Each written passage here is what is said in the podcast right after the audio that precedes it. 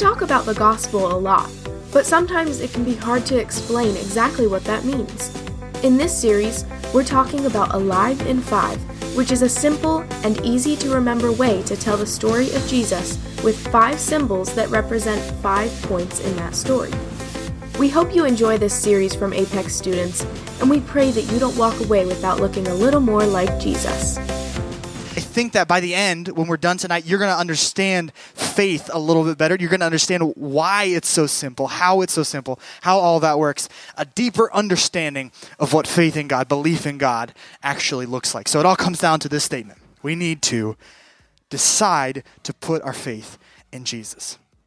You have seen these five symbols if you've been here before uh, in the past month or so. You've seen these five symbols before, and these five symbols are called alive in five. Alive in five. And this, these five symbols lay out the story of Jesus in a really simple way. And we're studying these things so that we can um, get familiar with the story of Jesus and get familiar with these particular, this particular way to tell the story of Jesus so we can easily explain it to people. Because I've been faced with questions like, what do you actually believe as a Christian? Why do you go to church? Like stuff like that.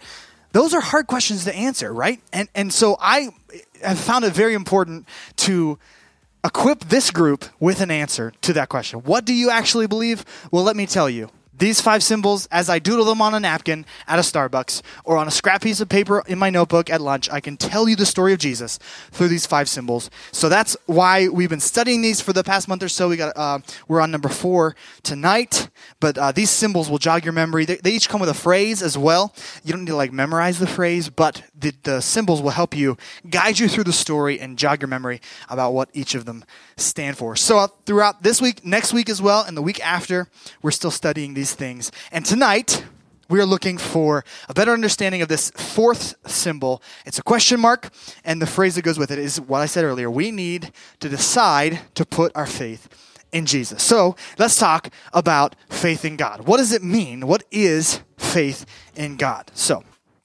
if you ma- missed last week because we got snowed out, so we were actually live on Instagram. I don't know, some of you I know were there um, watching on Instagram from my sunroom in my home. Uh, we brought you the Sunroom Studios. We brought you uh, week three of Alive in Five because the calendar did not permit us to skip a week, so we uh, continued. We plugged on with last week. And if you didn't make it to the live stream, I will give you a little recap because it flows nicely into what we're talking about tonight. All right. So the first two symbols of Alive in 5 create a problem. So the first one is that God is love. God is love. That's wonderful. Number two is that our sin separates us from God. Now, if God is love, God loves us, and our sin separates us from Him, that creates a problem for God, right? If He loves us and our sin, the choices that we make are keeping a distance from Him, He has uh, he has a problem with that because he loves us so much he wants to be close to us. So that's a problem. And that led us to the third week, which was last week, and that was that Jesus died for our sins and came back to life. That was a solution to the problem. The problem was that God loved us so much and we kept separating ourselves from him because of sin. So, in response to that problem, he sent Jesus. Jesus came to earth in the form of man. He was God in the form of man and died on a cross for our sins and came back to life three days later. That's a big deal. Um, God did something about the division between God and man, He fixed the problem. So when Jesus died on the cross, He was paying for the sins of the world. Um, that's all the sins of all the people for the rest of the time. That's kind of hard to grasp. But Jesus on the cross, he lived, uh, he, he, because of his perfect love for us, he lived a perfect life and became the perfect sacrifice on the cross for all sins for the rest of time in humanity. All right. So God fixed the problem, but that's not where it ends. It's not over. Jesus paid for our sin, but we still have a responsibility in this transaction. And that's where the fourth phrase comes in, the fourth phrase, what we're talking about tonight. And that is that we need to decide to put our faith in God. That's our part. Jesus did the hard work. He lived a perfect life and died on the cross for our sins. And all we have to do is decide to put our faith in God. That's how we uh, have that's how we apply his sacrifice to our personal sin is we just decide to put our faith in god and say yes and that's how it's that simple that's how it works i think it's important here to pause and talk about that word faith because faith is uh, it can be a churchy word so if you've never been to church you may have never heard it in this context um, But faith is a, I could come up with a snap, snappy definition, but I'm going to just tell you how God defined it, all right? Um, this is how God put it. Now, faith is confidence in what we hope for and assurance about what we do not see. Confidence in what we hope for and assurance about what we do not see. Faith is belief in what we can't see. It's that simple. God said it. Faith is belief in what we cannot see. And that's really, really important. Um, I've heard faith described like while thinking about the wind. So think about the wind. I can walk outside on a windy day and I can feel the wind on my face. I can, uh, I can take like a smell from a house over because the wind brought it over to me. I can see the wind moving in the trees. What I can't actually see is the wind, right? But I know it's there. I see it working all over the place. But all I can see is what the wind is doing, what the wind is bringing, what the wind is giving. I can't actually see the wind itself. But I sure know that it's there. I have an assurance that the wind is there. And in the same way, even though we can't see God directly, we see him moving. We see him working in the lives of our friends, in the lives in our own lives. We've seen I've, you've seen miracles maybe in some of your lives. You've seen God do incredible things, and that gives us the confidence that he is there. Faith is belief in what we can't see. So, since we're talking about how we need to decide to put our faith in God, I just wanted to define that word faith there on the front end because it's going to come up a bunch here tonight. So, in the first week of this series, we talked about how God is love. We talked about God's love, and um, that loving God back is a decision we have to make. We aren't just pre-programmed to love God, and uh, it's called free will. If you like want to know that, so. Um, if we were programmed, just made to love God, then that wouldn't be love. That goes against the definition of love. If you'll remember, I asked Siri, "Do you love me?" And Siri dodged the question. just just said like, "Well, I think." Uh, she, he said, he said uh, "You're looking for love in all the wrong places." That's what he said, and I was very hurt. And um, it, even if Siri had said to me, "I love you," I know that what Siri is very much a robot and is programmed to say certain things. And because it's just a part of it, I know that's not real love. You know that's not real love. And in the same way, God did not create us programmed to love Him, programmed to, like a script and a code to output love to God. That's just not how we were made. Because if it was, that would not be love. That's not how love works. You need, in order for love to be present, you need to be able to make a choice not to love. That's just how love works. And in the same way, that goes for this decision as well, this decision of faith. Faith in God is a choice. That's the second thing we can learn about faith tonight. Faith in God is a choice. So we need to decide to put our faith in God. Faith isn't just programmed into us uh, like we're a robot. He God, but God has taken a lot of measures to prove his existence, right? He has given us assurance, confidence in the hope, and assurance in what we don't see. He has taken measures, given us the tools to be able to put our faith in him. I'll give you an example. He's given us, um, he's helped man curate this this book of ancient scripture, ancient writings that we call the Bible. And through that, it's, it's what we see God doing all throughout history. That's what the Bible is. It's how God has moved through history. And He has helped give us that, put that together so that we can see God, we didn't just make this up. This has been around for thousands of years because God knows that, uh, that we needed to, we needed some evidence. We needed some some things to help our assurance. So we have the written word, the, the history of what God has done throughout the world. So also God communicates with us through the Holy Spirit. We believe that we can experience God's presence in worship, in prayer, in uh, in moments of where we need peace. We just need God's peace in our lives. Uh, many of you in this room have felt that. You've been like in a terrible, terrible situation, but you're like, I feel okay and I shouldn't. And that's because our God does that for people. That's how He shows up in our lives. God also puts other people in our lives to help us see Him. God has done that for me. He's put people around me to show Himself through.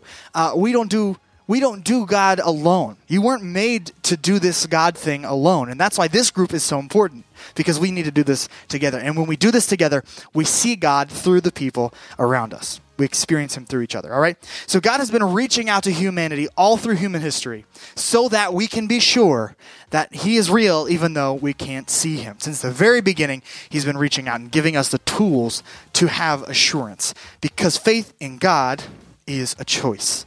Faith in God is a choice. So our faith in God is very important in this conversation. Uh, but it's not the most important thing about this conversation. We can't think that our faith saves us. That's a really, really important distinction I want to make. You can't think that it's my faith that brings me salvation. So there's a word for when God forgives us, a word for when God gives us things that we don't deserve. That word is grace. God has grace on us. He, uh, when it's like when you're caught doing something and like, have you ever been caught doing something and the teacher's like, don't do it again, right? I one time in fifth grade, I had so many detentions that my teacher was just like, "Just go outside. I've had enough." and I was like, "Okay, like no questions. I'm gone."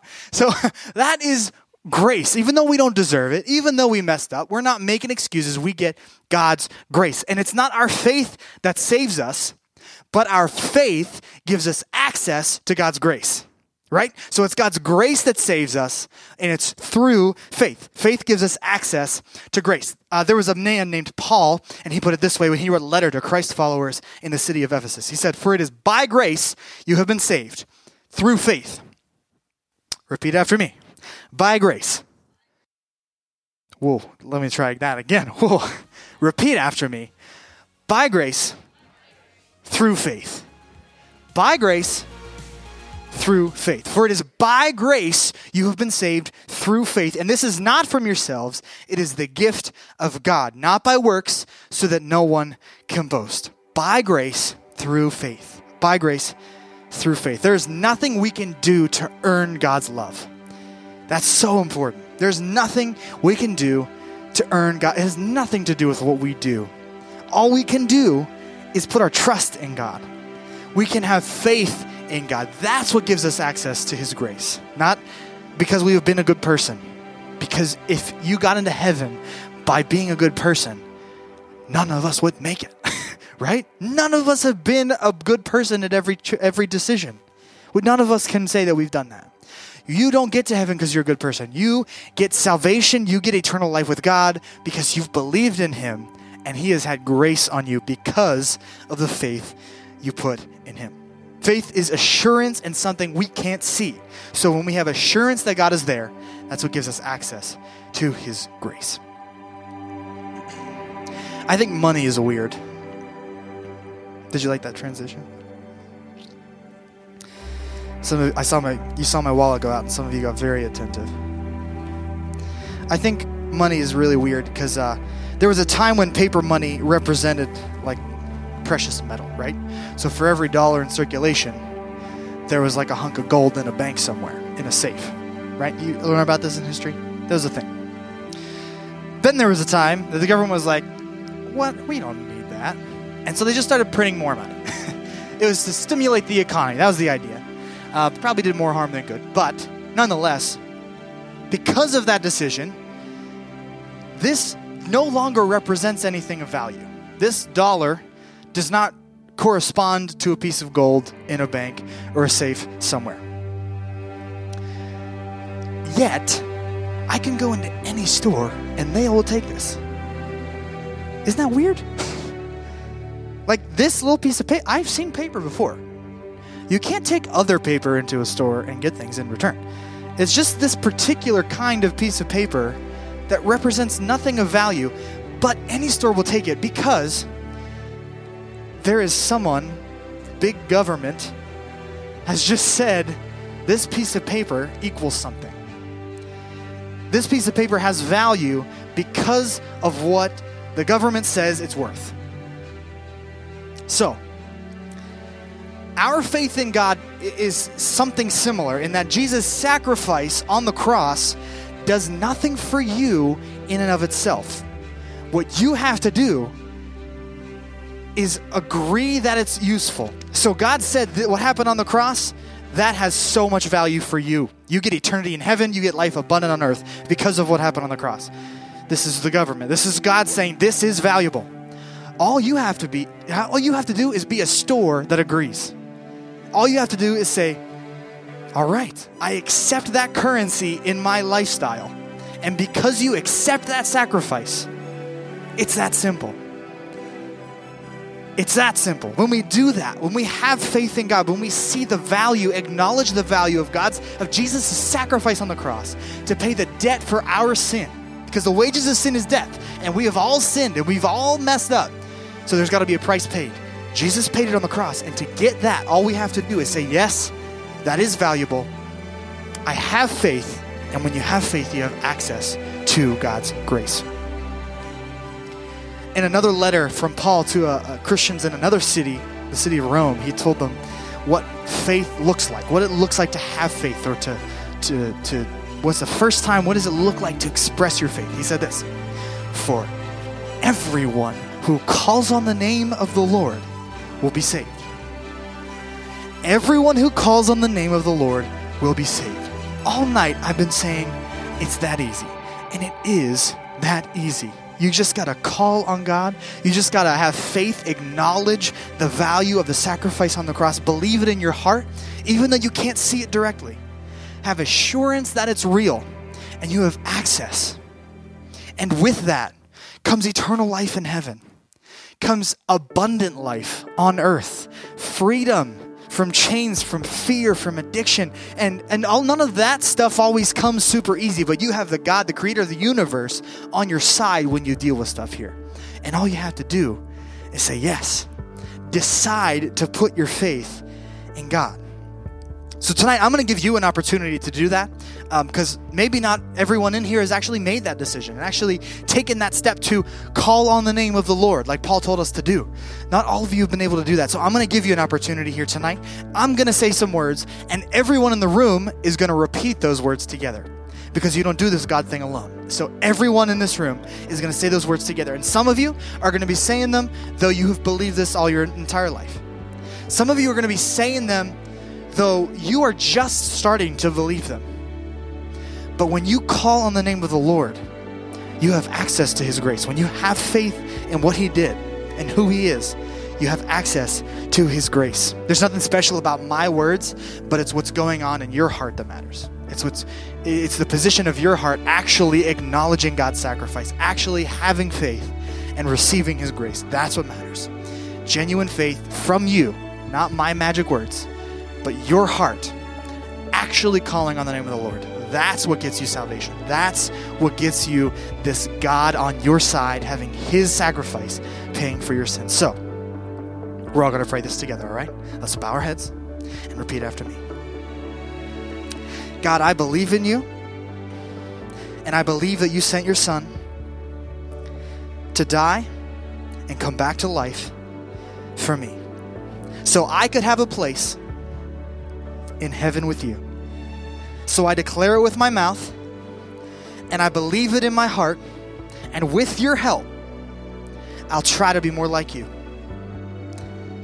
I have decided to put my faith in you, assurance in something I can't see. So thank you for adopting me. Thank you for adopting me into the family and kingdom of God. In Jesus' name, amen. And if you don't feel a little bit excited, can you just clap or something? Because this is an important moment.